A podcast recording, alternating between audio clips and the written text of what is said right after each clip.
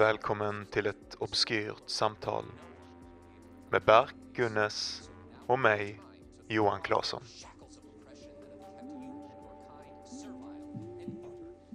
Um, hej och välkomna till ett obskyrt samtal. Det här är Berk och mannen som skriker Johan. Vi har väl kompressor? Ja, Ja, ja, ja, ja det man kan låta hur ja, mycket man vill. ja, Absolut, absolut. Nice. Jag fixar det man. Jag redigerar. Redigeringsslaven fixar det. Du behöver inte Ja, oroa dig. nu är han igång igen. Farbrorn. Eh, idag snackar vi om Gud och Buddha, Buddha. Och meditation och flum, andlighet, och gudomliga konstiga saker, ja. eh, upplevelser av det mystiska. Ett sant flumavsnitt. Precis. Eh, lyssna på hela är min rekommendation. Lyssna på allt. Lyssna på allting.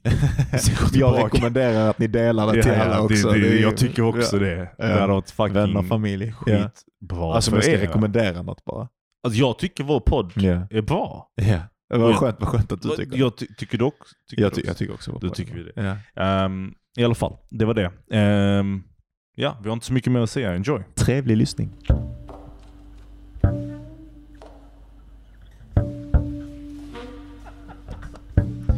Alltså sån här klassisk psykos. Eh, vi hade ett ämne, eh, det takar inte off, vi kommer inte åt det. Och så bara Bark bara, vi snackar om Gud Johan. Och så sätter vi igång, eh, igång inspelningen. Och nu är vi här, ska vi prata om Vi Gud? ska prata om Gud, vi ska prata om, om Allah, om Jesus, om fucking vilken annan Gud du vill, men kanske ingen av dem specifikt, utan Gud så som du har definierat Gud en gång till mig, vilket jag tyckte om. Men vi ska bara prata om Gud helt enkelt. Jag vet inte vad det betyder ens själv. Jag, jag tror inte vi har kommit på det själv. För Nej men okej, vad, vi kan göra, vad vi kan göra är så här därför att jag har, jag har sådana jävla lite invecklade idéer om Gud och sådana här idéer som är liksom mer känsloargument än vad det är argument från någon slags förnuftsposition. Liksom. Ja. Och det, det känns lite obtust Mm. ehm, att hoppa in i det direkt. Mm. Men eh, vi kan göra en klassisk obskyrt samtal eh, och där jag bara frågar dig, liksom, har du någon sån här barndoms... Kommer du från en religiös familj liksom, eller gavs Gud till dig av dina föräldrar? Skojar du? Nu ska jag berätta en saga för dig. Oj. Eh, nej, nej. Ingen, ingen saga egentligen. Men ja, absolut, absolut. Eh, jag är ju turk och vi är ju muslimer liksom i grunden. Ja. Och ehm, jag blev uppvuxen med den, med den saken, med den idén. Men jag tror att jag riktigt inte, alltså jag har inte fått lära mig om Gud på samma sätt som jag tror andra muslimer har. Eller så har jag lärt mig om Gud på exakt samma sätt som alla så här, halvmuslimer har. Jag vet inte riktigt. Att det är liksom lite, lite löst och Ja, mer exakt. som en social funktion Precis, än som precis. någonting mystiskt och innerligt. Liksom. Precis så, precis så. Eh, och jag har inte riktigt nått de här typ intressanta religiösa upplevelserna eller, eller förstå, förståelsen kring religion förrän jag var mycket äldre. Men Mhm. när jag var liten så var det mycket så här typ, eh, eh, mamma bara, men du får inte tugga mat i badrummet. Eh, typ sådana saker. Och, typ, och du får inte trampa på, på mat. Du får absolut, Ja. du vet sådana saker. Och typ det är lite så här blandat med när man åker till Turkiet och man träffar sin mormor eller morfar som så här, var så här superreligiösa fanatiker. Typ, okay, det var inte det, men de bad fem gånger per dag liksom, och de kunde Koranen utantill trots att de inte kunde arabiska. Mhm. Och de skulle alltid berätta sådana här historier om Mohammed och liksom Eh, hur någon gång han är ute och går och så trillar han i, en, så trillar han ner i ett hål och så blir det blommor plötsligt och massa sådana konstiga saker som inte alls står i Koranen egentligen. Jag vet inte var de kommer ifrån. Och typ det blandat blir någon sån här jättekonstig upplevelse av, av vad Gud är för någonting tills man bara väntar, va? Jag vet inte. Mm, Okej, så det var, fanns det någon tid i livet där du liksom trodde på Gud? Eh, ja, ja, absolut. När, när, det var klart, om din mamma säger du får inte gå in på toaletten annars kommer Gud slå ner dig med en blixt. Och hon, min mamma är inte en sån människa. Hon menar inte det så aggressivt, men hon bara typ Det sa är det, nästan som bara en... sån grej man säger. Exakt, ja. exakt. Men som barn så tar man det bokstavligt. Ja. Och då trodde jag på Gud till den nivån att jag jag gick inte, jag, än idag så går jag inte på toa utan att tugga färdigt min mat. Ja. Alltså jag kan inte, det är som block. Typ tuggummi till och med är svårt för mig att gå in. Jag står typ vid gränsen av toalettdörren och tuggar färdigt innan jag går in, just av den anledningen. Eh, Men när jag var liten så trodde jag nog lite mer bokstavligt på det. Okej. Jag, jag tänkte väl att ja, det kommer literally komma en blixt. Nu är det mer som någonting betingat. Liksom. Så då var liksom Guds rollen, det var mest som en auktoritet? Var det Ja, någonting ja. du hade ett personligt, eller eh, så var, var, var han, hon den, någonting som du hade ett, personligt förhållande till? Liksom? Alltså så här, skulle du någonsin prata till Gud? Utan Nej, det, eller det var nej, bara en, nej. en överhängande Ja, ja. potentiell straffmaskin? Liksom. ja, ja, Ja. ja. Aldrig, aldrig någon personlig, ingenting. Ka, kanske om man verkligen ville ha någonting så kunde man fråga Gud snällt. Typ Ja, ja, ja. Jag sånt. brukade spela, jag har men jag kommer ihåg jag brukade spela sådana jävla datorspel som var så jävla svåra. Jag satt med Ja. dator så här sju, åtta år gammal. Och så, och så bara dog jag på samma ställe på så här, något spel som jag hade fått som heter Claw som var sånt här gammalt 2D uh, side-scrolling eh, plattformsspel liksom. Och så bara dog jag, dog jag, dog jag, dog jag, dog jag. Och sen till slut så jag bara fuck. Och så bara Gud, snälla bara det till Gud. snälla Gud, bara hjälp mig att komma igenom den här jävla skiten. Och sen till slut då, så, så var det som att jag fick ett nytt självförtroende. Ja, Och så ja. brukar jag klara det. Och så, brukar jag, så berättade jag det, för, detta är hur jävla areligiös familj jag kommer ifrån. Så berättade jag det för min mamma eller pappa, jag kommer inte riktigt ihåg vem. Och de bara, ja men det är bara för du tror mer på dig själv nu. Så jävla elaka. Alltså, eh, när jag trodde att jag hade eh, the support of the loud. Han bryr sig verkligen om dina fattiga datorspel när du är Ja. åtta år gammal. Men var du upp, var dina, så dina föräldrar var inte religiösa då? Nej, min pappa är alltså jätte, jätte icke-religiös liksom. Och morsan är så här, jag tror på någonting. Ja. Alltså den att, uh, har inte definierat det alls och har kanske inte lust att definiera det alls. Liksom. Mm, mm. Och jag var ju, jag tror jag har sagt på den här podden tidigare, jag trodde ju på Gud, jag gick i kyrkans barntim och sånt, för det satte de mig ändå i. Det var liksom det man kunde göra istället för dagis.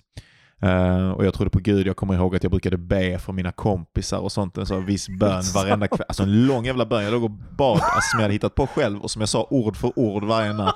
Det tog säkert 15-20 minuter. Så att du satt I på sängen? knä liksom? Nej, men jag, jag, jag, tror jag, jag tror kanske jag låg med pannan ner i kudden. Typ, så här. Jag kommer ihåg att den alltid började med så här, till Gud eller övermakten. Det är det, det, det, är det enda jag Är det kommer en bra ihåg. boktitel? Ja. Det är din självbiografi när du är typ 60. Ja. Eh, men, men, men, men exakt.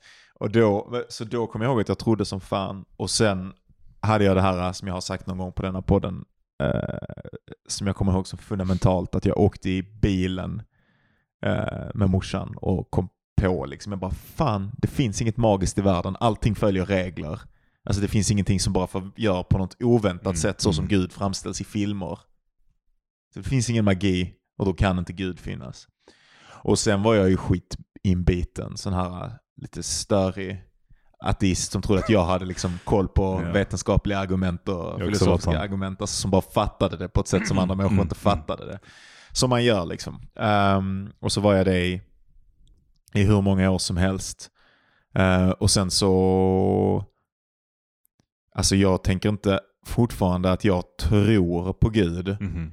Ehm, men jag tycker att jag har så, så, så faith, liksom, jag är inte kristen per se. Faith är inte så viktigt i, i det som, som, som jag bryr mig om. Men jag har däremot upplevt saker som jag bara kan beskriva som gudomliga. Liksom. Ja, ja. Ehm, framförallt i liksom, djupa meditativa tillstånd och, och sådär. Vi Eh, går in på det lite senare ja. när vi har har lite mer kött på benen. Precis, precis. Ehm, men, men, men i alla fall så att, så att jag har aldrig riktigt, men vad jag menar är bara att jag har inte kommit tillbaka. Ja, ja. Utan jag hade en tro som var också mer så här någon som man kunde förhandla med om verkligheten. exakt, exakt. Alltså om man ville ha någonting och också att jag ville att jag ville ha någon garant mot döden. Jag Mm. brukade be för att mina vänner inte skulle hamna i helvetet och sådana grejer. Det är Uh, jävligt fint Johan. det är jävligt vackert. Ehm, jag hade nog också sådana här äh, konstiga kopplingar till, till sk- skräck. Um, döds, dödsrädsla liksom och sjukdomsrädsla som när jag var liten som var supernära kopplad med Gud. Min mormor brukade göra en sån bön, typ specifik bön och hon spottade på dig. oj. Och det är inte så, alltså det är inte så här spott som hon fucking harklar sig och spottar i ansiktet men det är typ såhär sådana små, små salivpartiklar Ja. liksom. Och hon gjorde det när man spelade näsblod eller om man bara hade ont i magen eller sådana saker. Och det var alltid eh, med väl, jättemycket välvilja och det kändes tryggt att få det. Alltså även om jag väldigt tydligt kommer ihåg att vid något Mm. tillfälle så bara fattade jag att det här var inte kopplat liksom, du vet, till något sätt. Och det hjälpte Mm. mig inte. Men det, det gav mig en trygghet. Och också att hon brukade berätta typ att eh, om man ser den här bönen typ tusen gånger så Mhm. hamnar man i himlen. Också sådana saker som jag nu när jag vuxit upp och läst om Koranen och sånt. Så Mhm. har jag bara, men det här står ingenstans. Alltså, v- Ja, vad, vad, har du, vad har hon fått detta ifrån? Men, Så här gamla för eh, Ja. muslimska traditioner eller lite så, så. typ. Som Fast jul liksom. fast det är fortfarande liksom, det är ju, alltså det är ju arabiska och det är ju eh, böner av något Mm. sätt. Böner som hon lärde mig och de är fortfarande kommer ihåg. Och jag inte vill säga av, av respekt liksom, men, men de är Mhm. liksom inpräglade igen. Och jag kommer ihåg att jag brukade ifrågasätta det i mitt eget huvud och tänka bara, men så jag fattar inte, alltså vadå? Kan du liksom, kan du typ vara en dålig människa och sen säga de här bönerna typ tusen gånger? Och bli förlåten. Och så är det, f- ja exakt, så är det, Mm. för i, och det är intressant för tycker jag för att Islam har ju inte riktigt den här förlåtande eh, grunden som, som kristendomen har. Jag är lite dålig på, eh, på förhållandet mellan människan och Gud. Jag har läst mesta del av Koranen, men Mm. det är fortfarande en genomläsning i nästan bara som Alltså att, ja, knappt någonting. Och särskilt Koranen som är så jävla icke-linjär liksom, i Mm, hur den är exakt, skriven. är jobbig att läsa linjär. Eh, den är mest skriven som alltså, regler och Mm, små poetiska mm, mm, uttalanden och precis. så här grejer. Liksom. Ehm, så vad är, vad, är, vad är förhållandet om det inte är förlåtenhet? För det är ju så inbyggt i den kristna världen att det är det Gud är. Alltså, Det är ju Allah också lite, alltså han är ju the merciful. Liksom. Han är ju det, men det är, inte, det, är inte, det är inte på samma sätt som Nya Testamentet, Jesus, Mhm. du vet, eh, älska din, din granne, kasta inte första stenen om du inte har någonting, du vet, bla bla bla. Alla de här sakerna känns, eh, och såklart med katolik, katolismen, liksom, en sån här idé av att av förlåtelse är ju typ jättecentralt där. Eh, och den Mm. centrala aspekten menar jag, alltså så bokstavligt skriven, finns inte i islam. Även om såklart om man kollar upp lite så här, vilket jag varit nyfiken på, hur ser Gud på, då- är det oftast det är Guds nåd, Gud ska döma. Mhm. Det finns inte riktigt ett, eh, ett sätt att ursäktas på, utan det är bara så här, var en god muslim, Mhm. tro på Gud, viktigt som fan. Ehm, du vet, uh, var schysst, var snäll, var god och sen så löser det sig typ. Och sen verkar det inte finnas så mycket om, vad jag vet i alla fall, Mhm. om, ehm, om vad som händer eller hur du, hur du blir förlåten. Men återigen, jag har ju blivit uppfostrad i den här först funktionella islam, där det är den här Mhm. auktoriteten och sen genom så lösa historier från min mormor som inte riktigt är riktig, riktig islam, Mhm. så som den lärs idag. Eh, Så jag vet inte om jag är den bästa auktoriteten där, eller den, den som vet mest om Ja, hur det egentligen funkar. Och vi ska inte heller ha en, eh, ingen av oss är teologer, jag kan Nej, fan precis. ingenting. Alltså jag kan, när man pratar om de här grejerna så kan jag ju bara förstå dem som jag förstår dem Ja, utifrån ja. de upplevelserna som jag har haft. liksom. Men det sagt så har jag haft extremt, eh, vad jag tycker väldigt bra diskussioner med en kompis som blev muslim sent i livet. Mhm. Eh, och han trodde på en väldigt specifik typ av islam som, som kallas rational monotheism. Som är den här idén av att, eh, av att det finns någon slags rationell förklaring till varför Gud existerar. Det är baserat på Mm. islam. Och den boken som han läste var en översättning av Koranen av en turkisk eh, författare som heter Edip Yüksel.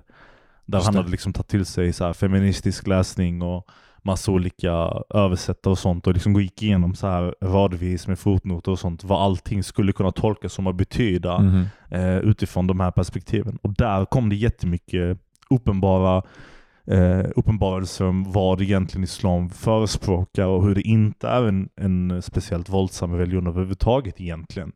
Mhm. Eh, och att Gud är en väldigt god och eh, mystisk varelse som är mycket mindre delaktig i det vardagliga livet än det gamla testamentets Gud som är Mhm. lite så här arg och dömande. Typ, sätt. absolut, så är det absolut. Eh, alltså, ehm, Gud i, i, för jag har också läst, jag har nog läst en, eh, jag tror en översättning av en, en sunni scholar, tror jag, har för Mhm. mig att det är, men en svensk sunni scholar. Men, men vi jämförde någon gång de här två översättningarna ju, och de verkade stämma ganska bra, Ja, liksom, ja. även fast den ena var engelska och den andra var till svenska.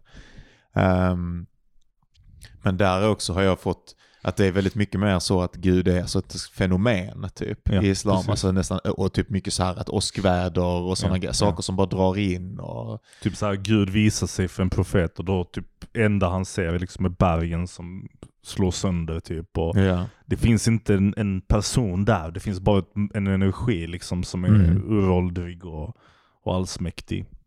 Så är ju, ja precis. Eh, särskilt gamla testamentets Gud är väldigt mycket en person, Ja, en precis. personlighet liksom. Ja, ja. Eh, som är någon slags, ehm, ja, den, den, den, den judiska moralens Mm. Urkund. Liksom. Eh, och, och så, den känslan får man inte av, av islam.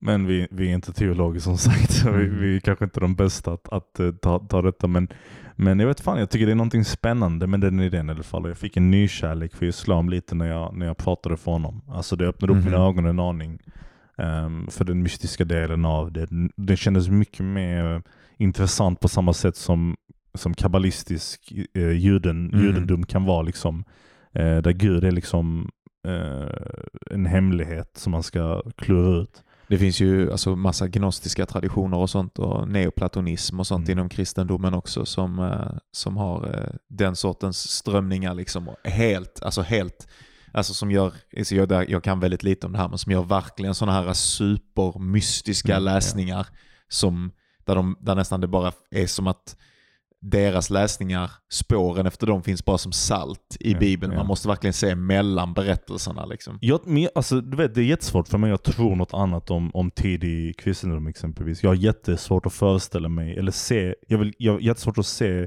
likheterna med den kristendomen som finns idag och den som måste ha funnits när den var ny. Mhm. Eh, och där tror jag att den måste ha varit en, en fantastiskt mystisk och, och unik typ av religion. Men som, mycket, mycket kristendom bygger på detta fortfarande. Det är mest protestantismen som, som eh, ofta inte gör det. Liksom. Protestantismen har skalat bort jävligt mycket, speciellt typ så här eh, Alltså eh, det rysk-ortodoxa sådär Ja. bygger på en massa idéer om, om mystik och liksom så här sakrament som man gör i inre rum och sånt. Och sen överhuvudtaget nattvarden Mm. är ju, Mm. alltså det är ju en sån grej som fan som jag också stör mig på att man inte riktigt kan beskriva mysteriet för. Men alltså det, här- det här mystiska med att eh, konsumera frälsa, Ja. Gud, som, Gud som kropps, kött och blod. Alltså på något sätt, du, du, du, det är ju transgressivt nästan på det Ja. sättet som jag gillar det. Alltså så här, det, är ju, det är ju fundamentalt en kannibalistisk Mm. handling. Mm. Och jag tror att det är inbyggt i originalidén också. Att det, verkligen, det är verkligen den förgjorda kroppen genom människans synder. Att man inte kunde se att frälsaren var frälsaren genom människans högmod. Resultatet av detta högmod, resultatet av dessa synder, resultatet av oförmågan att känna igen Gud som Gud i sin perfekta natur är den här sargade kroppen, Jesu lidande och den äter vi allihopa liksom för att på något sätt återigen minnas eller gå in i det här, den mystiska upplevelsen av Gud Mm. som en förkroppsligad varelse. Vi har pratat om det innan att Mm. alltså, Jesus är verkligen en sån figur i litteraturen som man kan tänka sig själv, alltså vad det Ja, ja, innebär ja, jag, att jag Jesus. skapelsen, hela Jag skapelsen går in i en person som Ja, ja, är sin exakt, exakt. är separat och är ett och är, alltså det är verkligen något psykedeliskt i hjärtat på Ja. Kristendomen. Liksom. Och, men jag tänkte, nu när du sa det så kommer jag att tänka på, även om du pratar lite delvis om Jesus, men också mest om, om ritualen i, i liksom nattvarden, så tänkte jag mycket på, är det inte lite intressant att de mest, eh, liksom, de, de mest aktuella religionerna idag är de som har den här män, mänskliga kärnan? Du vet, Jesus är en, en frontfigur i kristendomen som, som väldigt enkelt representerar en typ av mänsklighet. En, Ja. skör mänsklighet som alla kan relatera till. Mm. Utöver de här mystiska elementen men också liksom i själva uppoffringen. Det är det som och är allting sånt. poängen, ja precis. Ja, ja, men det är nästan som från ett marknadsföringsperspektiv. Ja. En, en väldigt, eh, väldigt smart och välfungerande Jämfört med liksom så här, liksom. alltså typ, för nu kan man ju verkligen läsa sig till det, men man måste ju läsa sig mycket mer för att fatta vad det feta är med typ så här grekiska ja, gudar. För on the, on the face of it så är de ju bara osköna Ja, och ja, bara gör vad ja. fan de vill och är helt Precis. Och omöjliga. Ja. Och, ja. Helt omöjliga att liksom relatera till och de bryr sig inte. och Man får, Mm. man får ingenting för att tro på dem. Man kan Mm. bara blidka deras ilska. Typ Precis, så här. Och, precis. eh, det här frälsningselementet finns inte på det sättet. Men jag undrar om, är, är frälsningselementet det viktigaste då? För att i islam exempelvis, om man Mohammed, och Mohammed är inte någon, någon alltså han är inte en spirituell varelse. Han är mer en liksom, profet, ja. ja. han är en profet, men samtidigt också en någon slags, ja nej, fast då kanske han blir ändå det när man, när hela den här, det blir någon slags glorifiering liksom. Man ska inte vita honom, man ska inte måla honom, man ska inte prata dåligt om honom, man får inte säga hans namn utan att, utan att liksom eh, ha ett epitet till dig. För, honom, eller? Precis, exakt. Och alla de här sakerna skapar kanske ändå någon slags ofrivillig eh, glorifiering av honom som kanske inte är, meningen men ändå har samma effekt, tänker jag. Som Jesus. Alltså det blir ju gudomligt av det. Ja. Mhm. Om, det, om, du, om du har sån jävla stor liksom eh, respekt för någon att du inte får säga deras namn utan att, Mhm. du vet, tacka Gud Mm. för att han finns. Men det är samma sak med Jesus i islam. Man får, inte, eller får man, man får kanske lov att säga hans namn. Men, Ja, det, de, det. det men man, man har väldigt stor respekt Ja. för profeter i islam. Och Jesus var en profet. och är väl Messias liksom. Ja, precis. Liksom, men han var en profet i islam, en väldigt, väldigt Ja. stor profet också. Så, så folk, de har väldigt stor respekt för Jesus, Mm. Isa. Och det är ju liksom eh, såklart där, men jag tror inte det är samma, jag upplever det inte som i samma nivå som, som Mohammed. Mhm. Eh, obviously inte för att han är den sista profeten så att säga. Precis. Eh, det tror inte Eddie Byxell dock, men det ska vi inte gå in på nu. Eh, Nej, nu blev det ett sånt teologi eh, Ja, det blev det. i alla fall. Nej men vad fan, det jag tycker Ja, det är intressant, vi nice. bara pratar om det och, Ja. och vad fan vet vi, men vi kan bara säga om de, de referensramarna vi har i Mm. det hela. Eh, Ja, jag tänker, det är ju samma sak i, jag höll ju på lite grann med och volontärade och höll på på ett eh, Hare Krishna-center när jag Ja. var, eh, bodde i Nya Zeeland. Eh, och hade fantastiska upplevelser. Dels var de, jag har hört från andra att de kan vara rätt så, de var lite sektiga men mest så var de för, mot mig jävla fina människor. Eh, jag volontärade och lagade lite mat där och kom dit och typ körde jävla gratis yoga-lektioner och Mm. hade med och, och pratade om om eh, ja, Gud på olika sätt, vilket jag alltid tycker är nice att göra. Liksom, för att, att prata om Gud är ju att prata om Ja. det intimaste rummet. Alltså om, i alla fall om man pratar med, om Gud med de människorna som tror på Gud, som inte bara tror på Gud som en sån auktoritetskonstruktion, Ja. Som utan som, som, ja. har någon slags innerlig upplevelse. Det Då, är jätteintressant. då pratar man verkligen om det intimaste absolut. som de har. Alltså på ett sätt som man inte nästan inte... Alltså det är väldigt svårt att komma dit med folk som inte tror Mm, på Gud. mm, mm. Eh, de, de nästan Men- vill men inte det, ha en. Det är därför jag gillar konvertiter eller folk som har blivit troende sent i livet. För att de har alltid en viss typ av eh, förståelse till sin gud som, som gör så att det blir en sån här intim sann tro. Mhm. Precis som, och det, och det är därför det också är så jävla bult att prata med folk som är uppfostrade eh, religiösa eller uppfostrade agnostiker eller te- ateister. För att de bara tror på det för att obviously har de bara blivit lärda det. Liksom. Ja. Det finns inte ett element av självupp... Upp, eh, eh, vad kallar man det? Själv liksom... Eh, mm, eh, discovery. Alltså, Nej.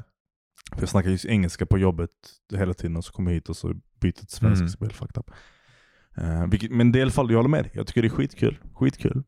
Eh, jag var, eller vi kanske inte gå in på det nu för jag tänkte gå in lite på, på ett sätt berätta om en sak som hände mig under år sedan men som egentligen, eh, som egentligen både är typ eh, min närmaste upplevelse av, av, av en typ av gudomlig liksom, erfarenhet. Men Mhm. egentligen också bara en mer eh, djupare beskrivning av de här eh, monetisterna som var lite, lite den typen av troende som du pratar om. Mhm.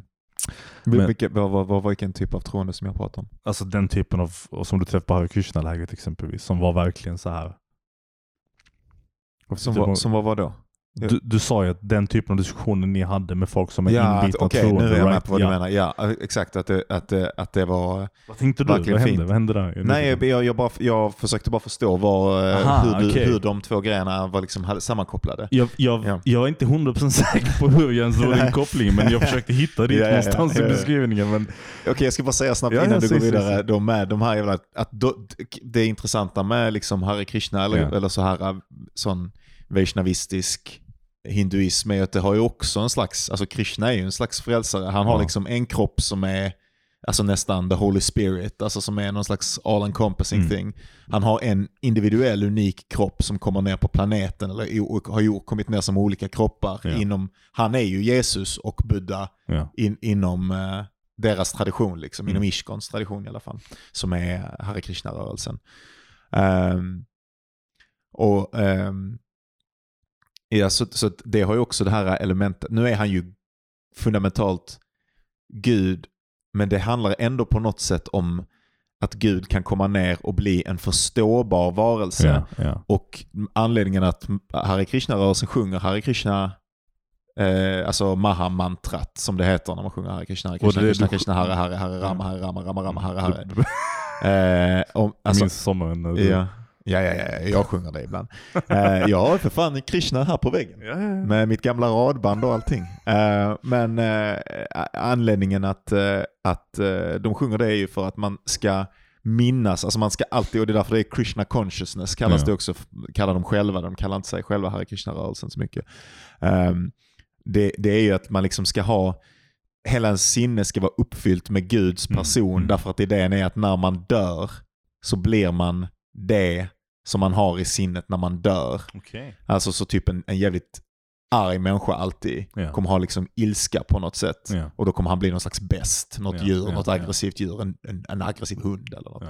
Eh, och någon som bara är jävligt eh, maskig och äcklig, alltså blir på något sätt en mask eller whatever. Och, och eh, att genom att alltid ha Gud i sinnet, så man basically, det är nästan en kontinuerlig meditation, Mm. att alltid ha den perfekta varelsen. Ja, ja. Som- Är det meningen att man ska tänka på någonting speciellt när man sjunger detta? När man tänker på Krishna. Man tänker på Krishna. Krishna men, som men är hur? Gud. Liksom? Alltså bara Krishna som i orden man säger, eller Krishna som i personen, eller Som- de olika personifieringarna. Eller Hela grejen. hela Alltså, grejen. Gud, man bara mediterar tänker- på idén. Det är som att liksom. säga Gud, Gud, Gud, Gud, Gud, Gud, Ja, Gud, ja. Gud, Gud, Gud. Alltså hela, alltså så här bara...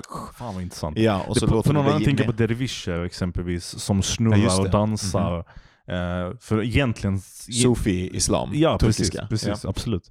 Eh, Jag har en kusin som, som gick och dansade med mm, försvann i princip. Han Mhm. bara, ingen visste vem han var, så bara visade att han var ute och dansade med dem i några månader.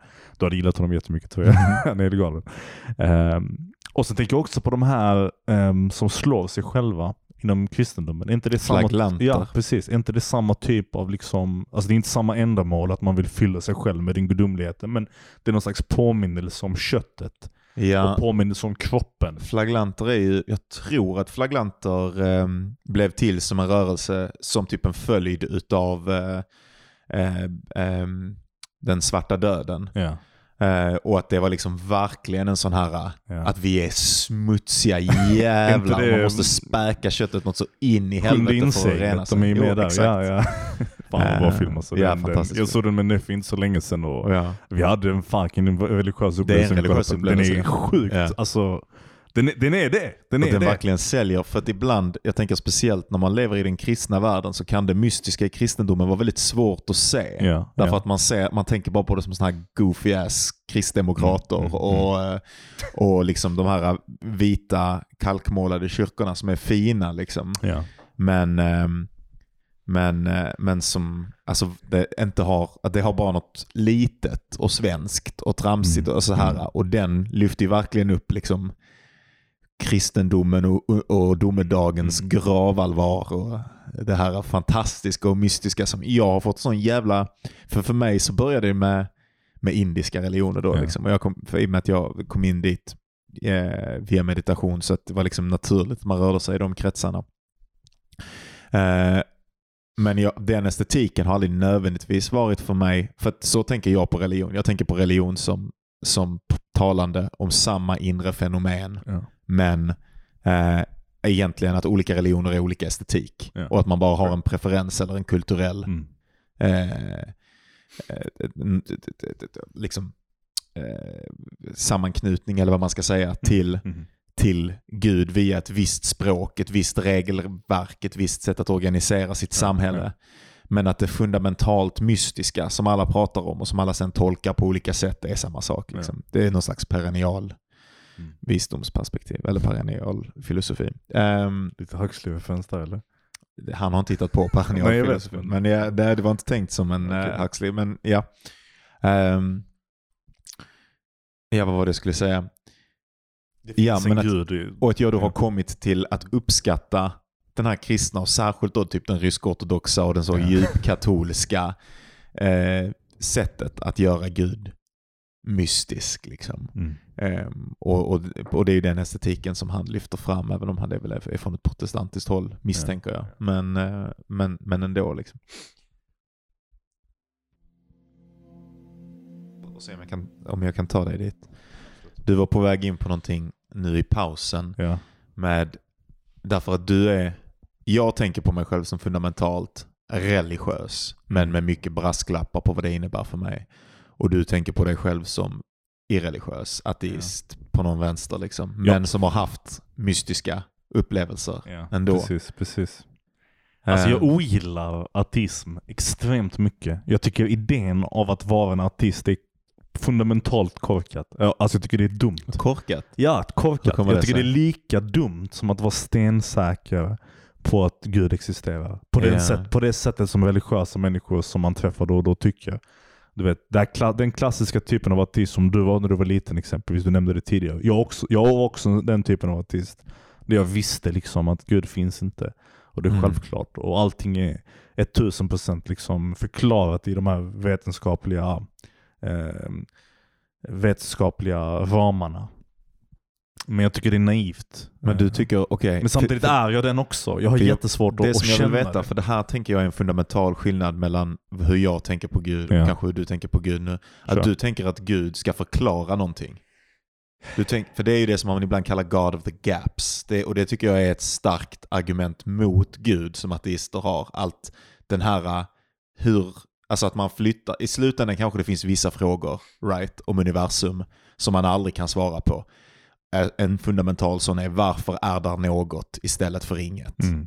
att även om man kan komma fram till någon slags konstig geomat- geometrisk theory of everything som, som förklarar Mm. precis hur allting blir till.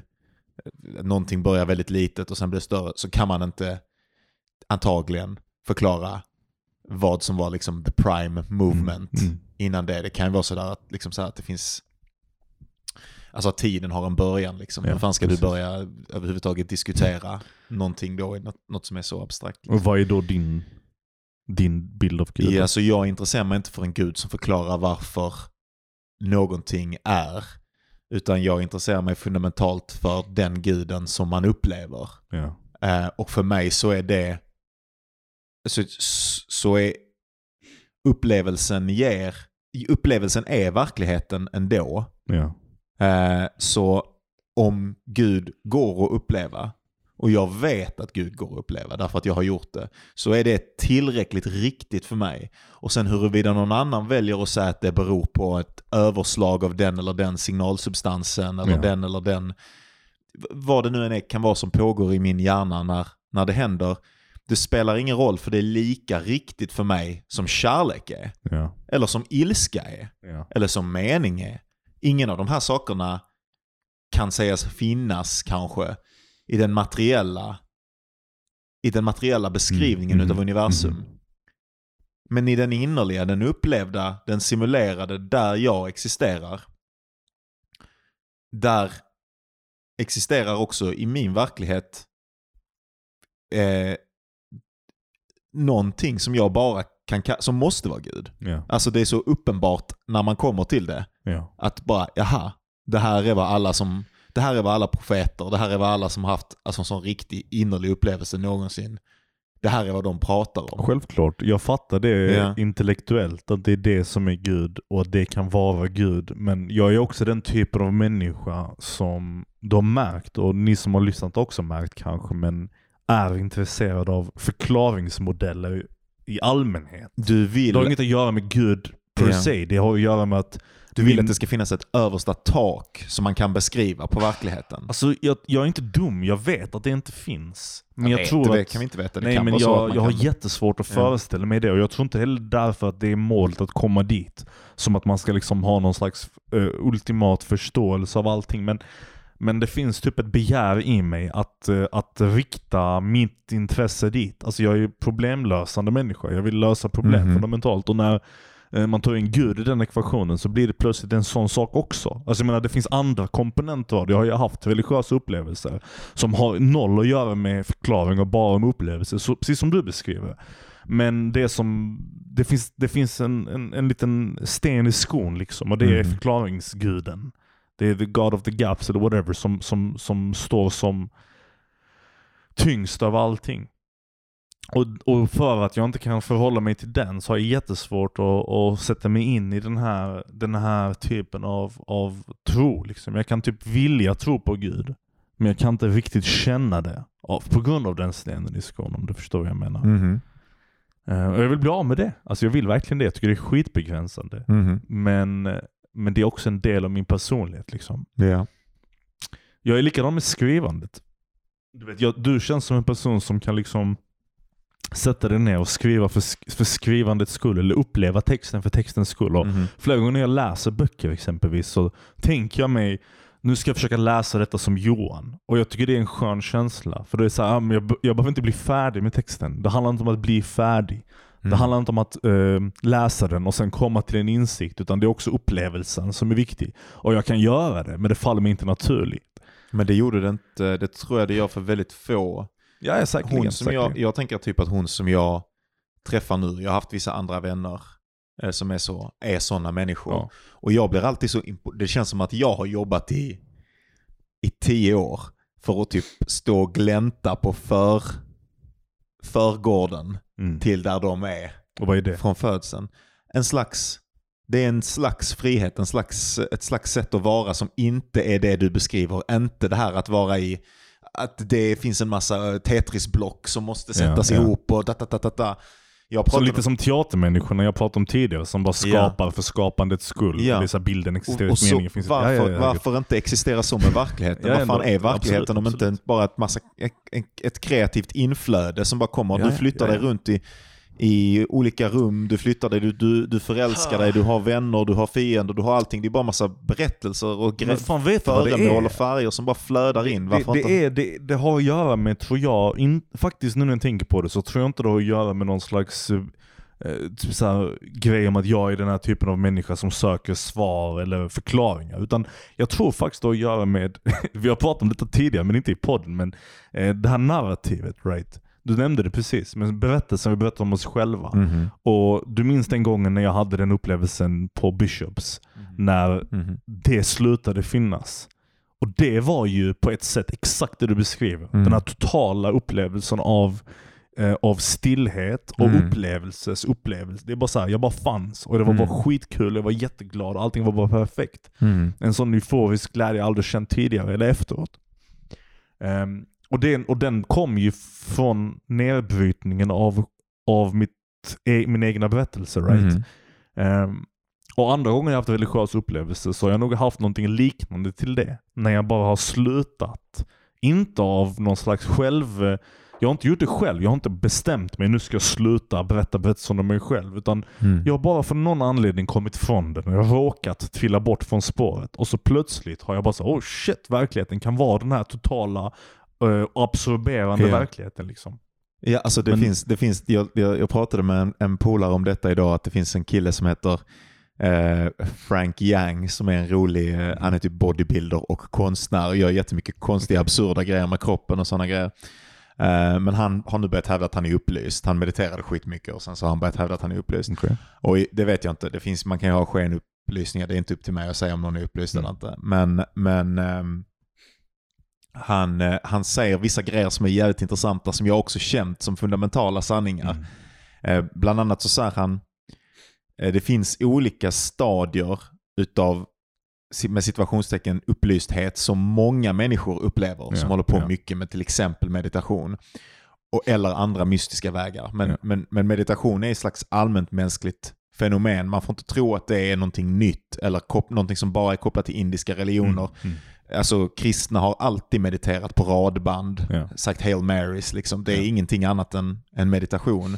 Eh, bönen Mhm. handlar också om att, att rikta sinnet till ett enda ställe. Absolut. Och det är bara det att det stället sen är ord som man producerar till Gud Ja, eller någonting. Men det är fortfarande handlar om att, att i, djupt in i sig själv centrera sinnet på ett Mm. ställe Mm. istället för att bara vara i det här kaoset och känslostyrda som man är annars.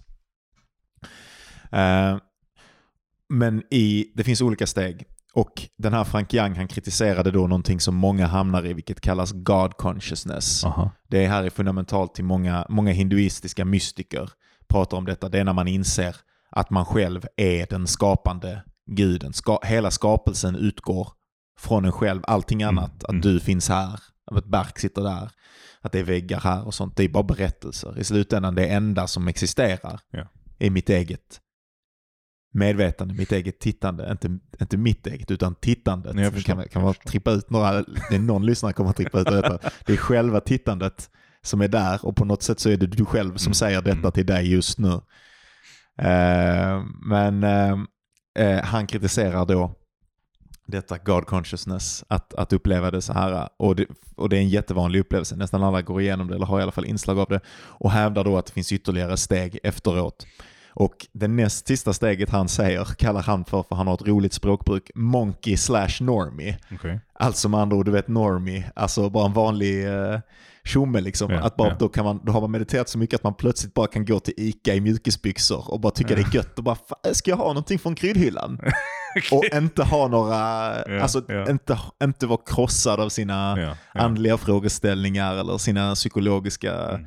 Liksom, tillkortakommanden eller sina kval eller Mm. eh, sin stress över sin karriär eller någonting. Utan man kan literally bara sitta på soffan och bara, fan vad skönt att jag har en skön soffa. Ja, ja. Eh, och det kan jag verkligen, det kan ju vara lite, li, alltså det låter ju tråkigt on the face of it. Ja. Men som du upplevde när du satt där i restaurangen, att ibland få lov att bara sitta i ögonblicket utan att några berättelser tränger sig på, är så mystiskt, my, alltså det är så fantastiskt. Inte Okej, mystiskt, alltså, jag okej. vill inte fel, jag vill inte att folk ska tro att alltså mystiskt här, du, du lägger ju inte till någonting på upplevelsen, men Ja. upplevelsen är tillräckligt allt Ja. i sig. Ögonblicket är redan perfekt. Du gör det operfekt genom de berättelserna du lägger på det. Men för att vara tydlig, alltså den upplevelsen jag hade där, det var inte, alltså det handlar inte om att de berättelserna vi pratar om, vi berättar för oss själva, är berättelser om success, berättelser om, om, om jobb eller om utbildning eller om självidentitet. Utan det, för mig kändes det som, som mycket mer fundamentala berättelser. Ja, ja såklart. Alltså som, som grundar sig i någon slags, alltså, jag vill inte säga uråldrig, men liksom väldigt djup Mhm. djup upplevelse av verkligheten. Eh, som, som, du vet, jag, och bara för att ge lite kontext, vad som hade hänt var att jag och Johan, jag hade, jag hade, jag, jag hade dejtat någon tjej, så här började och så hade hon sagt någonting som jag hade sett någon annanstans, typ på internet eller något sånt. Och ordvalen hon använde sig av var identiska till det jag hade läst. Och sen så märkte jag mer och mer med den här tjejen att hon, hon typ tenderade att definiera sig själv utifrån saker som man kunde typ hitta på nätet. Och det är ingen förminskande grej. Jag menar inte att hon var typ dum eller var typ, eh, trodde att de här sakerna på något sätt informerade henne om, om henne själv. Mhm. Utan snarare att alla gör ju det. Alltså, och det ledde till den här tanken att okej, det är inte bara internet, utan det är berättelser, det är film. Det är till och med, det är till och med de fundamentala ehm, eh, karaktärsarken i berättelser. Mhm. Vi typ anammar dem. Vi Mhm. tror att våra liv är liksom ark. Mhm. Och det är de inte. Och alla, Eller? Ja, fast Är jag det, tror, är det inte bara det de är? Nej, jag tror inte, de är ingenting. De är ingenting. Nej. de, Nej, det är de absolut. Okej, jag håller med visst, dig. så förstår Ja. vad jag menar. Alltså, men du tar den här idén av att det är så här, livet är någon slags eh, rörelse från botten till uppåt. Liksom. Och så Mhm. någon dag så satt jag på, på skolans, i skolans vilorum och typ lyssnade på så här brus, vitt brus. Och så, så bara hade jag en sån epiphany när jag typ insåg att, att, ehm, att den första berättelsen man berättar om sig själv, den, det första arket man har, Mhm. Ehm, Det är känslan av att, av att komma till världen ur mammas liksom kropp. Och allt är bara brus. Precis som det här bruset jag lyssnade på. Mhm. Och sen så tar någon dig och så lägger de dig på din mammas bröst. Mhm. Och så är det inte längre samma typ, typ av brus. Mhm. Och den skillnaden är typ fundamentet som Mhm. senare leder till Utifrån det så liksom extrapoleras det fram skillnader mellan allt. Mhm. Vä- eh, eh, du vet, det är inte bara fysiska förändringar utan det visuella. Tvär, det blir till. Fack skapas i hjärnan, Mhm. i kroppen, i sinnet, överallt. Där det bara blir Absolut. så här olika saker som annars är bara brus. Mm. Som bara nu har ett namn och så kan du se det och så kan du förstå det och allt sånt. Ja. Och så berättade jag det för dig när vi satt där, vi satt på någon bar och snackade.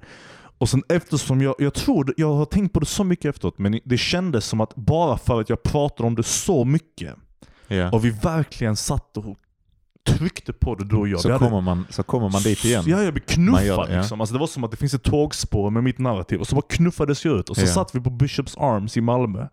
Och så plötsligt så var det som att jag hade suttit på en bil, eller i en bil och färdats i en riktning. Mhm. Eh, och så stannade bilen. Mhm. Och det var det sjukaste. Och så, och så, ja precis. Och då är det inte så här då att det, då finns det inte bara ett. Du, du, du hamnar på något sätt på ett, på ett väldigt speciellt sätt utanför tid. Ja, Ja. exakt. Det fanns, ja, ja, det fanns Ja. ingenting. Alltså, tid... Det är omöjligt att beskriva detta för Det detta händer inte, i meditation. Ja. Alltså att, att tid helt försvinner. Ja, alltså ja. obviously så går tiden någonstans ja. för någon gång öppnar någon gång ringer klockan. Precis. Och, men tid på det sättet som vi i vanliga fall, alltså som någonting, det är någonting som existerar i bakgrunden på, på varseblivningen hela tiden.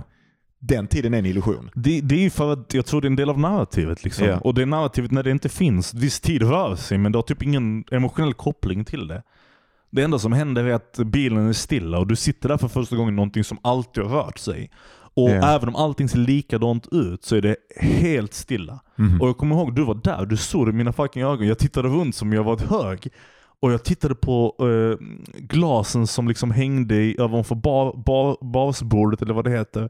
Och jag tittade på människorna och var vi kom inifrån. Och jag tittade på bordet och allting. Allting var bara stilla och annorlunda. Och det var som att man hade skiftat allt. Alltså det var som att det hade rört sig ett annat håll. På något jättekonstigt sätt. Och jag började skratta för jag var så jävla glad. Och jag bara, det här kommer alltid vara så här sa jag. Det kommer aldrig sluta. Mm. Och du, och du, vi som du är liksom, bara, jo jag, jag vet vad du upplever. Du fattade direkt vad det var. Satori Ja, kallas det. ja, precis. Och, och, och så, du bara, det kommer gå över. Jag bara, nej det kommer inte gå över. Jag tror det. Därför att varför skulle det? ja. Ehm, och på något sätt så tänker jag liksom att, okej så de här, förlåt jag babblat så mycket nu men jag, Nej, jag, det är skitnice. De här, de, den här typen av berättelser man kan typ bli fri från när man går till Ica i, i shorts och liksom bara så här skiter i allting. De är typ eh, berättelser som är på det här ursprungsnarrativet. Bort med det, bort med allting. Jag tror inte du kan, alltså om du kan gå till en Ica utan någon berättelse, inte bara de här Mm. andra typen av äh, additativa berättelserna som är på liksom. Och du, och du har ingenting, ingen tid, inget rum, inget ark, ingenting. Då Mhm. tror jag du definitivt är liksom snäppet in en upplysning. Om du kan hålla den känslan för alltid. Men, men upplever man det i alla fall? Vad sa jag precis? Upplever man det precis? Om man upplever det, eh, då tror jag att man kan känna Gud på riktigt. liksom. Ja. Alltså utan, utan att liksom försöka förklara någonting med det. Eller, eller Och i det, precis, värdering i det, i, det, i det perspektivet som, som jag har, alltså de här grejerna, ord faller ju sönder när man Ja. kommer nära de Ja. här grejerna. Liksom. Men i det perspektivet som jag har så, alltså kommer du ut redan där du har varit, alltså sen finns det ytterligare, alltså riktig upplysning Ja. liksom, i ordets rätta bemärkelse. Då men det är ungefär det du gör där, men då producerar du inte, då, då har du känt igen processen med vilket lidande blir till. Den meditativa upplevelsen är ju att du ser i din egen kropp hur du reagerar på allting hela Ja. tiden. Och skapar, ja det har jag sagt tusen gånger nu här också på denna podcasten, men du skapar antingen dr- dragning mot eller dragning ifrån. Antingen, Mm. ehm, fast jag vet inte vad de svenska orden är för det, men ehm, desire eller aversion. Liksom. Eh, och eh, den upplyste personen ser att de här egenskaperna, att vissa saker är negativa och vissa saker är positiva, Ja. finns egentligen inte Nej. där. Utan det är, det är nästan som en muskel Ja. som, som, som finns inuti oss, som man kan lära sig att bemästra. Ja. Som tillskriver att det där är smärta. Och det är klart att det är det vi... Det, vi var en gång maskiner Mm. för att överleva. Ja? Vi är precis som alla djur, liksom, våra celler äger oss på något konstigt sätt. De vill överleva. Det är klart att de premierar smärta, dåligt, flytta sig, Absolut. njutning, bra, Absolut. må ifrån. Narrativet finns för en anledning. Ja, exakt, Den, exakt. Den finns Men- där för Ja. det, det fantastiska eller det samt mystiska i verkligheten Ja.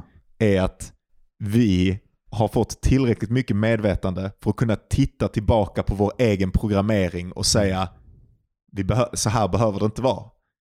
Alltså vi kan på, man kan på något sätt känna igen Mm. ställena där, där det blir ett, ett glapp mellan programmeringen, smärta, njutning Ja. för att styra oss i riktningar och vårt eget skapande utav lidande. För det är egentligen inte det är egentligen inte smärta Ja. som är det obehagliga.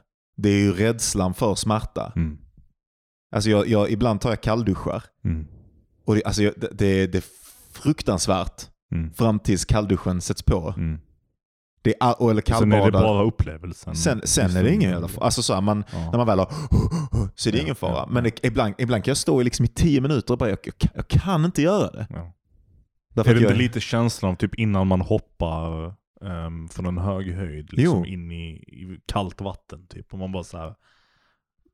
Och det är kanske därför man så här, man, är, man kan vara livrädd i timmar innan och bara stå och vänta, och vänta det tills man hoppar. motståndet Ja. är ju obehagligt. Ja, absolut. Det är ju när man bryter det motståndet, det är därför folk gör det. Det är därför folk hoppar ut från flygplan. Det är Ja, för lov ja. att bryta motståndet.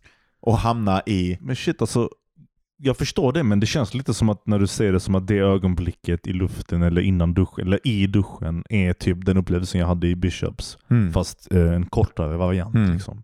Eh, och jag vill ju bara typ då säga att obviously går det ju att komma dit utan en, en rädsla, utan den här obehagliga känslan innan. Måste du ha den obehagliga känslan innan för att nå den typen av total eh, stillhet? Eller, eller tror du att det Eh. finns olika sätt att komma dit? Eller.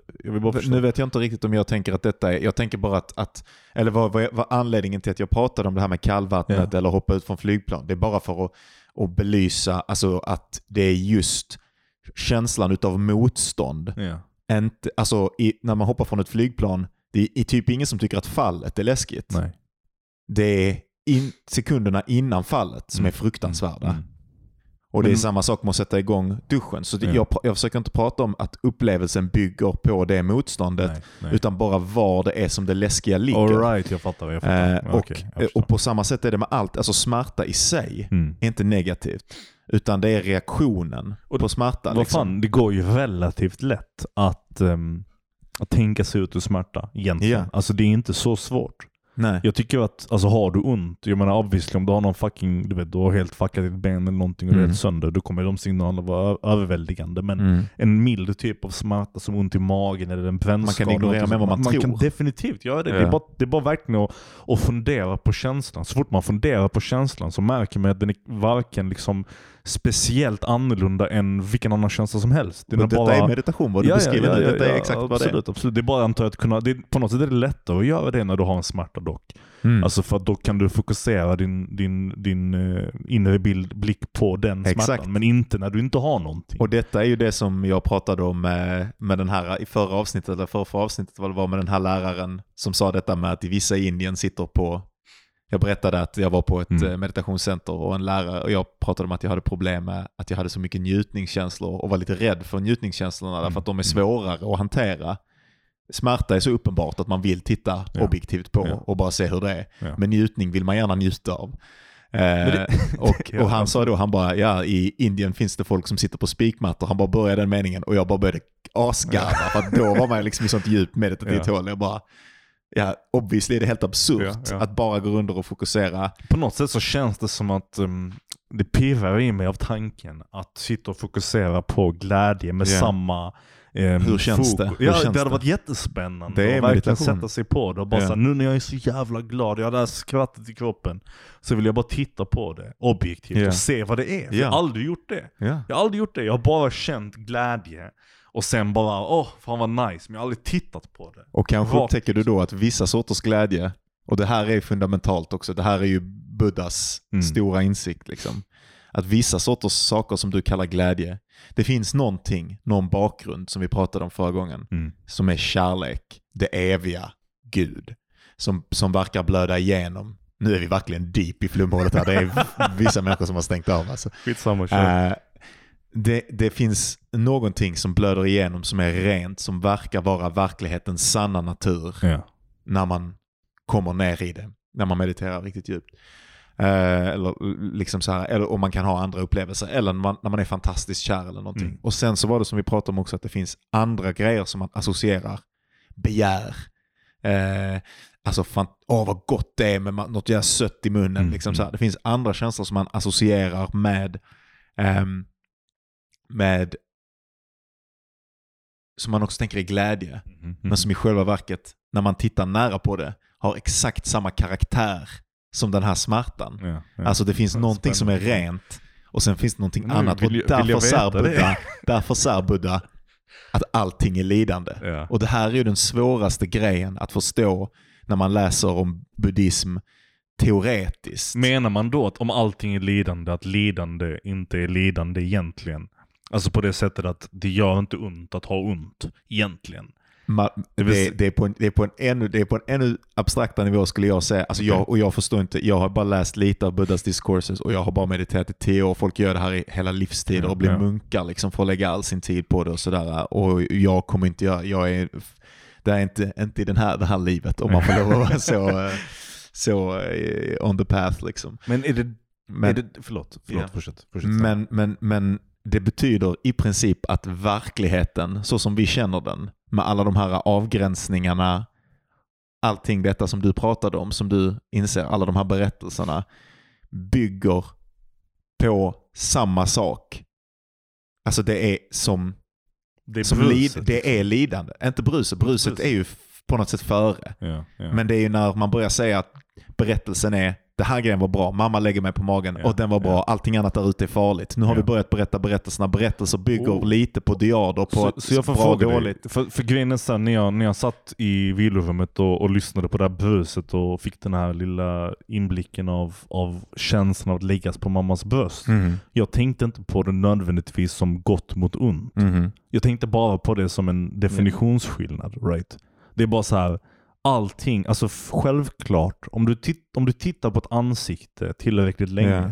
så kommer du bryta, bryta sönder ansiktets liksom, helhet och det kommer bli delar. Mhm. Och tittar du på delarna tillräckligt länge så uppenbarar sig ett brus. Det, är Mhm. bara, det är bara stoff som du kallar saker. Och för att Mhm. du kan avgränsa eller se skillnaden mellan ett stoff och ett annat stoff så kan du också kalla det någonting och du kan se det. Mhm. Eh, och det låter flummigt men det finns en sanning i det. Jag tänker Mm. att är det det då som är det här, är det, jag har svårt att fatta det. Jag vill bara... Det, är jättes, det här är som sagt det här är väldigt, det är inget vi väldigt kommer lösa på den här Det podden. är inget vi kommer lösa. Det är nästan, jag tror att det nästan inte är någonting man kan tala sig till. Ett stort problem med andlighet, är dess, eh, och speciellt med andlighet som är byggd på upplevelse, är att det blir helt osexigt för folk som aldrig har upplevt det därför att det bara låter som flum. Därför att språket inte kommer åt hur faktiskt Mm. kroppsligt det är Såklart. och psykologiskt det är som man försöker beskriva. Mm.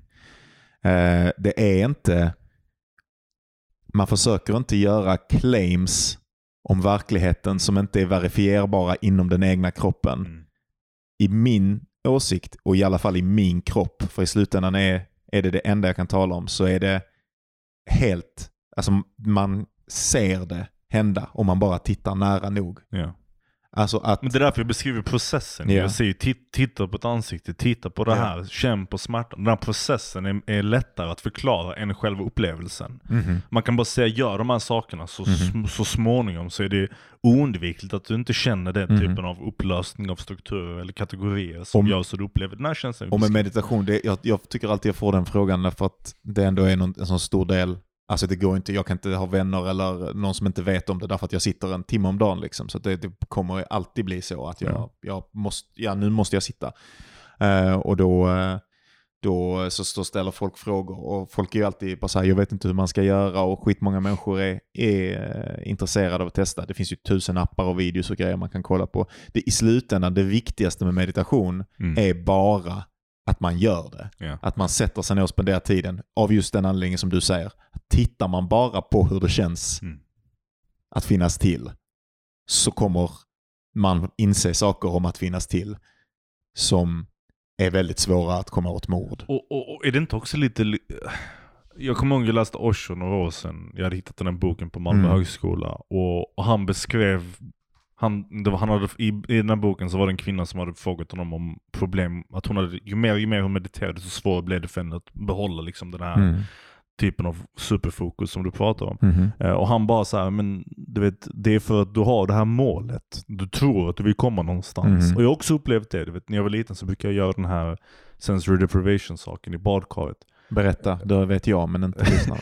Eh, när jag var typ 14, mellan 13 till 15 eller 14 till 16 kanske, jag minns inte riktigt. Det var nog, det var nog den yngre till den äldre åldern.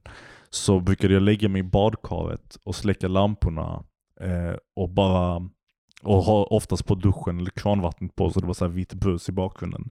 Mhm. Och så hade jag någon slags konstig idé av att eh, om jag liksom stängde av alla, alla intryck helt och hållet och bara la i badkaret och flöt i vattnet så skulle jag komma till ett ställe liksom mentalt. Eller snarare så började jag göra det genom att sitta i duschen med duschslangen på ryggen. Och så Mhm. då upplevde jag detta. Sen började jag liksom utveckla den här idén, den här modellen. Och fortsatte göra så här. Så här. Sen se, flera år senare fick jag reda på att det finns något som kallas floating. Och John C. Reilly, eller Lilly tror jag han heter, en Mm. jättekänd sån här psykonaut typ, liksom, som brukar ta LSD och snacka om delfiner och skit. Han, han gjorde också det i så här tuber och sånt. Men jag visste inte det då. Mm. Och upplevelsen jag hade, det är också en del av den här religiösa upplevelsen vi, vi ville gå in på lite senare kanske. Men jag hade upplevelser som är oförklarliga. Alltså bara baserat på att min hjärna bara stängde av alla intryck. Det fanns ingenting, det fanns bara brus, det fanns bara vatten, det fanns bara mörker. Och till slut så bara formade sig bilder och upplevelser och ja, saker som till och med blödde ut liksom till när jag vaknade och gick ut ur duschen. Jag, jag, jag hade en skarpare bild av saker, jag var observant, jag kunde höra saker på långa av. Det var skitkonstiga saker som hände. Eh, men det är egentligen ett helt annat avsnitt, vi hade kunnat prata hur länge som helst om det. Eh, men i alla fall, vad som hände där efter något år av det, det var lite att eh, den meditativa upplevelsen, eh, det var en meditativ upplevelse på ett sätt. Jag började förvänta mig att jag skulle se saker. Jag visste att okej, men ligger jag här tillräckligt länge så kommer jag till slut uppleva den här saken jag upplevde för länge sedan. Eh, och sen kunde jag inte göra det längre. För att så fort jag hade liksom lagt ett, satt ett namn på det och, för, en förväntning på den här meditativa upplevelsen så fuckade jag det för mig själv. Jag, Mm. jag kunde inte längre.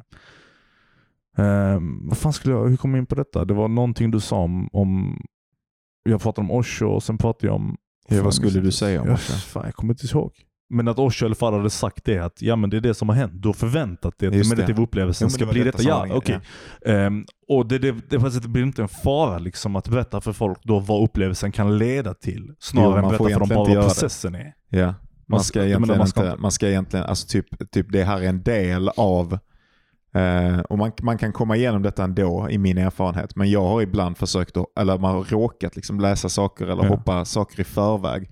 Och då försöker man att producera Ja, vissa precis. resultat och då tappar man då, alltså man kan spendera, alltså ibland har jag spenderat månader och meditera där jag bara försöker göra det mer och mer mystiskt för mig själv. Alltså Exakt, nästan som att exakt. jag försöker trippa Ja, ja, i mitt eget huvud. Och Ja, det kan man göra. Ja. Men, eh, Men det är inte, på riktigt. poängen. Nej, nej, exakt. Eh, Jag hade samma upplevelse i badet, exakt samma. Jag, vid något tillfälle Ja. så bara var det bara det. Det var bara, jag ska uppleva de här upplevelserna en gång till och då, efter det så var det bara falskt.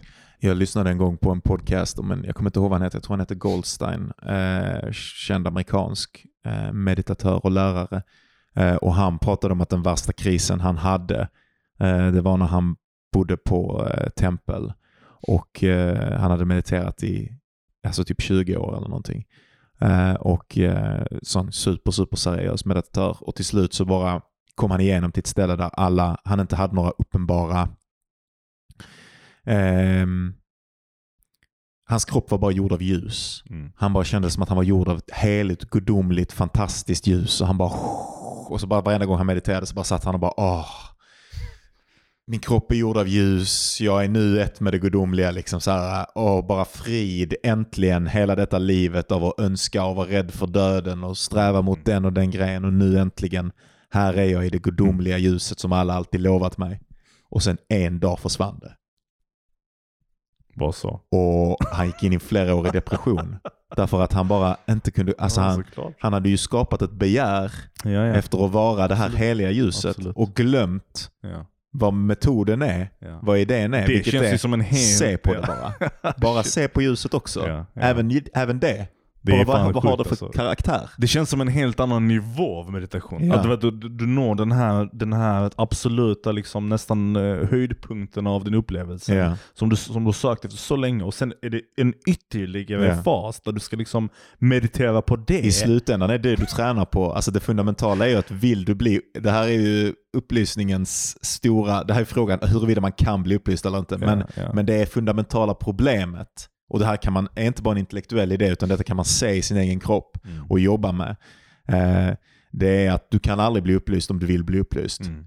Utan vad du tränar dig på egentligen i meditationen Mm. är att titta utan att vilja. Är det, är, det därför, är det därför den här klassiska buddha-historien om, om skoputsaren, har du hört Berätta den? den för mig, jag kan inte den. Det är, en, det är någon, någon historia om, om buddhan eller någon buddha som, som har en massa lärjungar som jättegärna vill liksom bli upplysta. Mhm. Och i år mediterar alla förutom en som buddhan alltid säger men innan du mediterar, putsa de här skorna åt mig.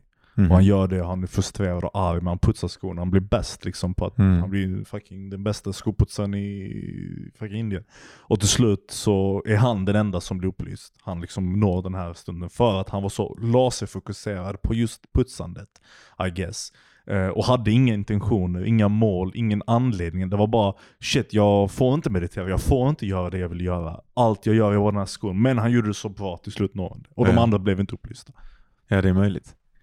Kanske en påhittad buddha-historia. Alltså det finns så mycket sådana och det grejen är också att det finns många, alltså typ, jag håller ju specifikt på med en form som är väldigt fokuserad ja. på eh, det sensoriska, alltså på förnimmelserna, känslan av att Mm. bara eh, finnas till. Det finns ju en massa andra ehm, tibetanska buddhister och sånt som skickar ut sina inre buddha-kroppar iväg genom massa dimensioner. Alltså så här, så att det, det finns liksom ingen, alltså precis som alla andra liksom religiösa samfund Mm. så, så, så, så, så splittras det och så finns det en massa olika Såklart, vägar. såklart. Och inom de flesta, alltså det, den, den, den, vanligaste idén inom, om, om man är i kontakt med någon form av buddhistisk eller postbuddhistisk rörelse är ju att de flesta erkänner att det här är inte den enda vägen. Ja, ja. Eh, men fundamentalt är ju på något sätt att sluta skapa reaktioner. Ja. Det är ju liksom det innerliga av, av Buddha. Så att säga att allting egentligen är, är lidande. Antingen strävar man ifrån någonting eller så strävar man bort från det. Men man är aldrig bara där. Man får aldrig bara sitta i soffan som Mm. du gjorde och ett ögonblick. Mm. Bara ett litet jävla ögonblick. Fem minuter. Mm. Och bara få sitta i en stol på Bishops Arms. Mm. En sån mäktig, utan att massa berättelser. Var en sån mäktig upplevelse. Ja. Vi satt bara där. Kommer aldrig glömma det i mitt liv. Ja. Alltså, och Ja. så är ju verkligheten. Ja. Men sen så bara bygger man en massa skit ovanpå det. Ja, ja, ja. Och Jag hatade det. Insikten efteråt, det är ju det är bara ett stort äckel och ett hat. Det är bara såhär, fan, Och för mig så kan jag inte fatta om det finns, om det finns en metod för att, att bara få lov att vara i världen så vacker och perfekt som den är med allt sitt lidande och allt sitt skit. Mm. Så fattar inte jag hur man inte kan göra det liksom. Men det är väl att man inte tror att metoden fungerar det, antar det, jag. är det, du vet inte ens vad det betyder, Ja. så ska du vilja det. Och det hände ju mig för att, och inte av någon, någon speciell jakt. Vi hade bara en fucking bra konversation. Vi hade en Ja. jättebra konversation. Det var fantastiskt bra. Och den knuffade mig liksom ut, ut i någon meditativ, total liksom halvupplysningsupplevelse. Det är helt sinnessjukt. Ja, alltså jag, har- jag har en polare som verkligen kan, han, ibland kan göra det där mot mig. Han, det, han säger liksom bara, han säger bara jumbo liksom. Alltså ibland, alltså om jag skulle höra honom, om jag skulle spela in honom och sen lyssna på honom. Men det är någonting med energin och han bara, ja men innan det då? Ja, men för, alltså, så här, att, att, han bara håller på med sådana grejer. Och varenda gång så bara kommer det till ett sånt ställe där verkligheten bara, bara spricker. Och Ja, man bara sitter där ja. tillsammans med honom och bara och men tittar på honom och bara, Jag, hade också, så, jag har också haft en sån kompis som jag träffade typ två gånger. Och, en, och jag kommer aldrig glömma det, det var jättekonstigt. En, en dag, så, du vet, det var en sån vän som vi liksom... Jag tror jag aldrig hade pratat med honom utanför en, utanför en grupp av andra människor liksom närvarande. mm. Så en dag så bara sa jag till honom, "Men vi träffas. Och så gick vi ut och gick. Och så tog vi oss till Hilton Hotel, eller Scandic Mm. Hotel som det heter nu vid Triangeln. Eh, och så vandrade vi runt, så här, vi smög in dit så vandrade vi runt i eh, korridorerna där vi inte fick vara. Mm. Och så bara var det precis som du beskrev. Han sa ingenting specifikt, han gjorde ingenting. Som skulle leda oss dit. Men på något sätt så bara var vi i en sån här trans. Vi typ försvann i det här hotellet och bara vandrade de här korridorerna i timmar och timmar och timmar. Och vi bara var typ en varelse tillsammans. Det var det konstigaste. och typ flera år senare kunde jag typ träffa dem bara jag kommer ihåg Scandic Hotel-upplevelsen. Han bara, jag vet fan. Ja, det är jättekonstigt. Ja. Fint i alla fall. Ehm, vi tar en paus. Sure.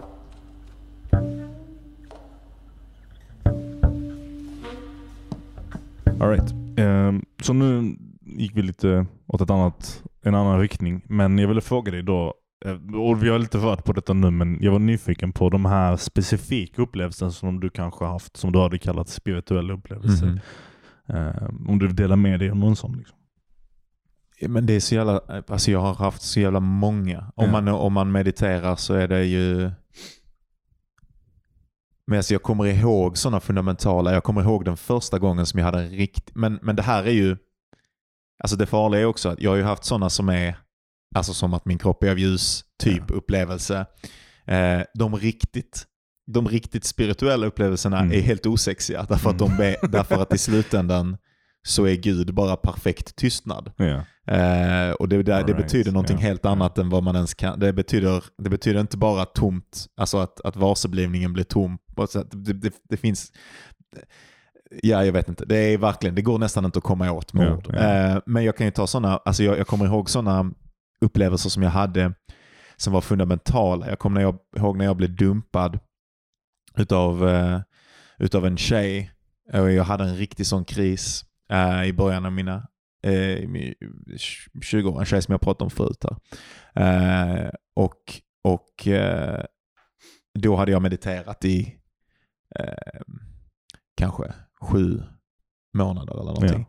Och jag hade aldrig varit på något läger eller lärt mig någon, någon metod utan jag bara fokuserade på andetaget typ. Eller jag hade läst um, Eckhart Tolle, Mm. eh, The Power of Now, Mhm. som är en sån modern spirituell, eh, eller så pop-spirituell klassiker. Liksom. Eh, och där har, tror jag han har något sånt här tips att man ska lyssna på ljud, tystnaden mellan ljuden. Mhm. Och det var en skitbra metod för mig. Så på den tiden så var det, det de flesta som börjar meditera börjar nog meditera så här att man, man, det handlar mest om att bara fokusera. Liksom. Mm. Det handlar inte om det här som vi har pratat om nu, att titta väldigt nära på Mm. upplevelsen, utan det handlar bara om att stilla sinnet. Liksom. Och det är ett skitbra ställe att börja på. Ehm, men det finns mer grejer man kan göra sen. Liksom. Men, eh, men, men, men först måste man lära sig stilla sinnet. Och eh, eh då så kom jag ihåg, alltså jag hade en sån fruktansvärd ångest och jag var verkligen känslostyrd ju genom hela tonåren. Liksom. Men jag hade haft några häftiga upplevelser redan med meditation där jag bara upplevde en tystnad som, som lockade mig. Liksom. Jag bara, va? Vad är detta? För första gången när jag fick höra om meditation eh, så, så, så fick jag det sålt till mig som att man kunde uppleva tystnaden utan tankar. Och jag minns att jag bara, vadå utan tankar? Mm. Det kan inte vara någonting utan tankar. Alltså det är ju, tankarna är ju det jag är. Ja. Vad, vadå? Eh, Och hade aldrig, alltså jag har ju ADHD liksom, jag hade aldrig, jag kunde inte ens tänka mig en verklighet utan att saker bara swish, swish, swish, swish, swish, swish hela tiden. Ja.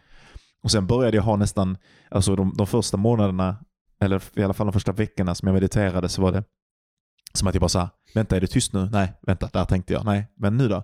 Nej, fan, nej, okej. Och sen så bara så här, men det var nästan som att jag kunde precis se det. det var, jag var så nära att det var Ja, tyst. ja. Och jag, jag bara fick en känning att det kunde vara tyst och det hade jag aldrig känt innan. Ehm, och sen fick jag uppleva någon tystnad. Eh, och, och jag kommer ihåg att jag hade en sån upplevelse som jag beskrev som att jag hamnade i trans Ja. Till någon polare sen. Det var liksom, jag hade inte ett så jättebra språkbruk och jag vet inte om det var trans, men jag upplevde bara att plötsligt, ja, jag bara kom in i ögonblicket. Ja. Liksom. Och att komma in i ögonblicket, det är ju verkligen det första stadiet utav, av meditation och bara det är ju fantastiskt i sig. Eh, och precis som vi sa, då är ögonblicket perfekt. Liksom. Ja. Eh, och, och eh, sen så höll jag på och mediterade av och an och jag mediterade typ så 20 minuter om dagen eller någonting. Och missade ganska många dagar och så. Eh, och sen eh, tog det slut med den här tjejen, hon dumpade mig och jag hade en, en fullständig breakdown. Liksom. Och jag bara skulle sätta och satte mig ner för att meditera. Och då är det ju precis som du säger att, att meditation kan vara väldigt powerful när man har något väldigt chockartat Mm. i. Det är nästan som att om man har fruktansvärd ångest och piss och mög så kan man ha de mest mäktiga upplevelserna. Mm. Jag vill vara jättetydlig här, det är inte det meditation går ut på, men det, man har de upplevelserna i alla fall. Ja. Ehm, och ehm, då var det som att jag kände hur jag jag kände hur en, min inre kropp, vad jag upplevde som min inre kropp, Mm. lyfte lite grann. Så att jag, över marken. Okej. Eh, så att jag kände både min yttre kropp som satt med rumpan på marken, Fan, det men hur en in, nej men jag, jag vet inte om jag någonsin har berättat den här berättelsen, Ja. men, men hur, ehm, men alltså jag har haft hur många konstiga men- upplevelser som helst. Men hur jag svävade så här lite över marken. Liksom. Ja. Hur en, en annan inre kropp svävade och hur, när den bara lämnade, när, de, när det bara blev lite avstånd mellan de här två kropparna, så var det då uppenbart för mig att, jag, att, det fanns, att en befrielse var möjlig eller Ja, någonting. ja. Ehm, och, och också att jag då verkligen kände att jag fattade, jag bara ah, nu fattar jag var bilden kommer ifrån av den här uh, kinesiske munken i sådana röda kläder. Du vet man såg i sådana serietidningar, Tintin typ, hur de Mm. satt och svävade över Mhm, marken. mhm. Att detta är varför den bilden, legenden, har Mm. kommit till, tror jag. Mm. För den här typen av upplevelser. Jag tror alla föreställer sig den bilden precis i huvudet innan du sa det också. Ja, ja, precis. definitivt. Ja. Helt Eh. Och det kändes, alltså det kändes verkligen som att jag satt och svävade över mig Ja. själv. Men för det mesta så har man inte sen, alltså så där jag är nu med meditation så bryts kroppen mycket mer ner. Ja, Alltså ja. det hände, då var det ju verkligen att, att kroppen förflyttades inom kroppen men att allting Ja, fortfarande var på samma ställe. Numera är det ju väldigt mycket att saker inte är på samma ställen som de är i mitt vardagliga liv. Liksom att det inte är självklart att mina ben är på det och det stället i Känner du dig större då? Större, mindre. Ja. Det kan vara ibland vara som att armarna är bakom ryggen och sådana grejer. Intressant, kan, ja. alltså. jag, jag har en liknande upplevelse, fast mycket mindre intressant, fast jättestor för mig. Mm. Ehm, och det var i badkaret. Ehm, och det här var inte en sak som hände en gång, utan detta hände jätteofta. Ehm, men vad som hände var att eh, så jag brukade lägga mig i badkaret och så brukade jag ha de här spirituella eh, upplevelserna, eller vad det nu vi kallar det. Eh, där jag pratade med, jag kunde liksom höra röster. Jag, kunde, jag, gick, jag gick på typ så oändliga ängar och typ massa konstiga visuella bilder. Jag är väldigt ovisuell människa. Mhm. Där inne var det som att det var en vaken dröm. Liksom. Jag var omgiven av bilder. Ehm, och sen så när jag kom ut därifrån så började jag tvivla på mig själv. Jag var lite så här, jag köper inte riktigt det här. Du vet, jag tror lite att upplevelserna jag har är upplevelser i ögonblicket, men Mhm. inte något mer. Så jag var liksom, jag blev besatt av att um, försöka komma på ett sätt att um, göra det lite verkligare för mig själv. Ett sätt Mhm. att veta att efteråt så har detta hänt. Alltså ett bevis nästan. Right? Mhm. Så jag började med att prata högt. Obviously gjorde detta när min, min mamma inte var hemma. Eller så. Jag var galen då. Mhm. Eh, men jag pratade högt, så jag sa det jag såg. Eh, jag började berätta de här sakerna. För jag tänkte att det är svårare att em, skapa bilderna i någon slags efterkonstruktion eller typ omtolka dem om jag säger dem högt. Mhm. Så jag började säga dem högt. Men det räckte inte. Och så till slut började jag, eh, jag vet inte hur detta hände riktigt, men jag, jag, jag hade en gammal Sony Ericsson-telefon. Och så la jag en alarmklocka, ehm, jag la larm på en timme eller en och en halv timme. Och så Mm. la jag det i tidningsstället vid sidan av badkaret. Vet, där man har lite större vetenskap och sånt skit. Och så la jag min, hand, min, min tröja och mina kalsonger och allting sånt på den. För att täcka allt potentiellt ljus.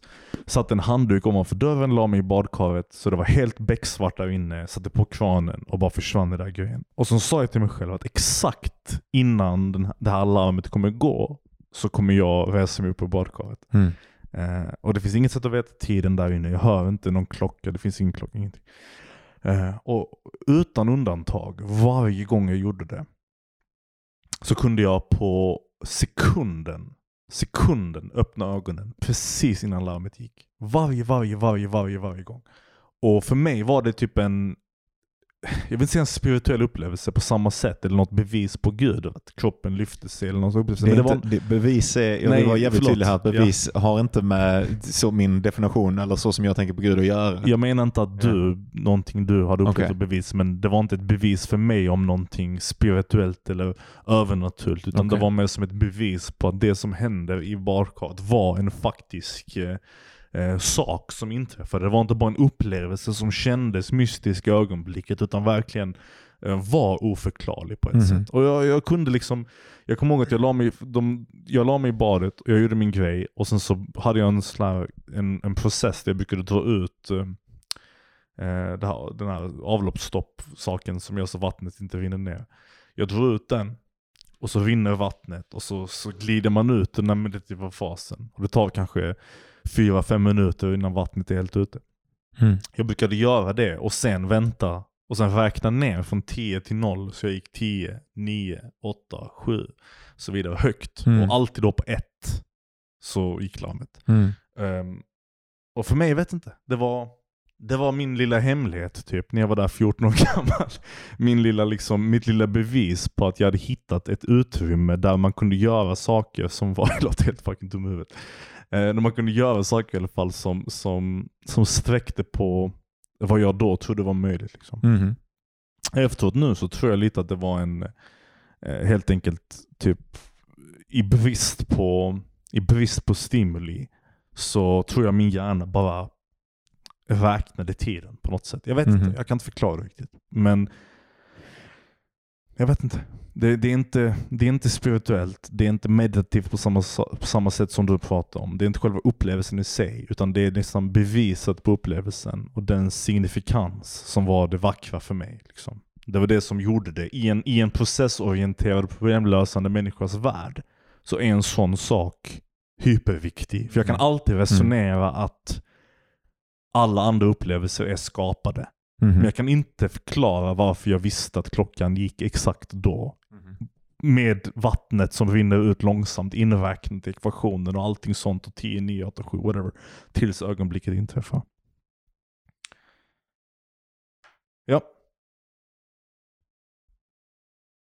Ja. Ja. Ehm, avslutar vi där eller?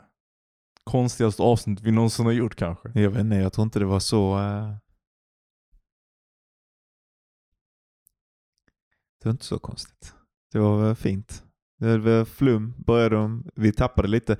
Eh, vi tappade lite gudsbegreppet Ja. och blev mer om meditation som alltid. Men det, alltså för mig så är det, Gud är nästan för mig en, eh, alltså när man kommer till en viss nivå av liksom intimitet med sin egen med sin egen ehm, upplevelse Mm. så upphör alltså sådana här saker som spirituellt, materiellt, Mm. verklighet och overklighet. Och en- den ena saken är bara i huvudet och den andra saken är utanför huvudet. Så Mm. de, det upphör typ att, att vara meningsfulla begrepp. Liksom. Mm. Alltså att de här sakerna går ihop. Det är, så det är egentligen inte en claim. Alltså för mig så är inte andlighet en claim på att verkligheten, så den vetenskapliga verkligheten som vetenskapen beskriver egentligen har någon som sitter och, och drar trådarna Ja. eller så här eller som har eh, ritat upp och skissat upp det på ett, alltså en person liksom så här. Ja.